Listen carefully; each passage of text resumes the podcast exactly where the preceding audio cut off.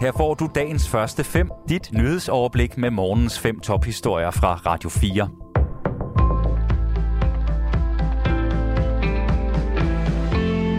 Den to. Undskyld, det er fredag den 11. november. Mit navn er Asbjørn Møller. Den 22-årige formodede gerningsmand bag skyderiet i Fields blev afvist i et behandlingstilbud i psykiatrien. Det bekræfter Merete Nordentoft i et interview med Politiken.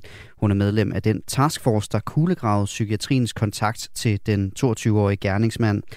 TV2 og Frihedsbrevet har tidligere på baggrund af en kortlægning af forløbet op til skyderiet beskrevet, at den 22-årige blev afvist i behandlingstilbuddet Opus, og det bekræfter Merete Nordentoft altså nu. Hun siger, at det havde været godt for den 22-årige, hvis han havde haft adgang til et specialiseret og målrettet tilbud. Der var et behandlingstilbud, hvor han blev afvist på grund af nogle forhold i hans sygehistorie, som gjorde, at man vurderede, at det ikke kunne komme på tale, siger hun til politikken. Ifølge Frihedsbrevet og TV2's kortlægning blev den 22-årige afvist i Opus, fordi han under en tidligere indlæggelse i børne- og ungdomspsykiatrien havde udvist symptomer på psykose. Ukrainske styrker har generobret flere end 40 distrikter omkring byen Kherson, det sagde Ukraines præsident Volodymyr Zelensky i går aftes. Generobringen finder sted, mens Rusland er ved at trække sine soldater ud af Kherson, der ligger i det sydlige Ukraine. I et interview med nyhedsbyrået Reuters tidligere på dagen i går fortalte Ukraines forsvarsminister, at han vurderer, at russerne stadig har omkring 40.000 soldater i Kherson-regionen. Ministeren mener, at det vil tage Rusland mindst en uge at trække sine soldater ud af området. Rusland beordrede onsdag de russiske tropper i byen til at trække sig tilbage. En politimand i Belgiens hovedstad Bruxelles er død af sine kvæstelser, efter han og en kollega i går aftes blev stukket ned med kniv. Det oplyser anklagemyndigheden ifølge den belgiske avis Le Soir. Yderligere en betjent blev stukket og kørt på hospitalet. Gerningsmanden blev skudt i benet og i underlivet, da en patrulje kom de to betjente til undsætning. En antiterrorenhed har nu overtaget efterforskningen, fordi der er mistanke om et terrormotiv, det siger anklagemyndighedens talsperson. Den amerikanske konspirationsteoretiker og radiovært Alex Jones og hans selskab skal betale 473 millioner dollar mere for løgne om, at et dødeligt skyderi på skolen Sandy Hook Elementary School i USA i 2012 ikke fandt sted. Beløbet svarer til knap 3,5 milliarder danske kroner og skal gå til de pårørende, til de dræbte og til en FBI-agent.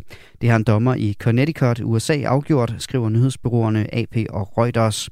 Susanne Digemar fortæller mere om den enorme erstatning, Alex Jones er dømt til at betale. Pengene kommer oven i en enorm erstatning på 965 millioner dollar, som han i sidste måned blev dømt til at betale for løgnene om skolemassakren. På skolen i delstaten Connecticut skød og dræbte en 20-årig mand i december 2012 26 mennesker. 20 af dem var skolebørn i alderen fra 6 til 7 år. Alex Jones er vært og skaber af Infowars, der er et medie på den ydre højrefløj i USA. Han har til sine millioner af følgere påstået, at de etablerede medier og tilhængere af våbenkontrol havde fabrikeret tragedien, og at skyderiet var iscenesat med skuespillere. Kort efter fik han lukket sin konti på sociale medier som Twitter og YouTube. Han har senere erkendt, at massakren ikke fandt sted.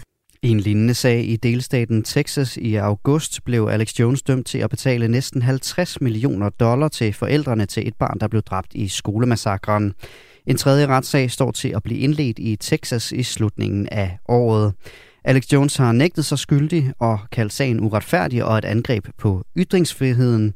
Han agter at anke dommene, skriver AP. Samtidig siger han, at han ikke har penge til at betale de store summer.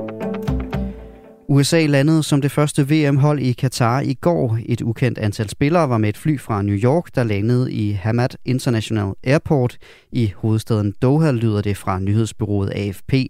USA deltager for første gang i otte år ved et VM efter at have misset slutrunden i 2008. Amerikanerne er blandt de første, der skal spille ved VM. USA spiller sin første kamp den 21. november mod Wales, dagen efter at VM bliver åbnet. Dagens første fem er tilbage igen mandag morgen. Hvis du har brug for en nyhedsopdatering inden da, kan du altid fange os i radioen, på nettet og i vores app. Vi høres ved til dagens første fem fra Radio 4.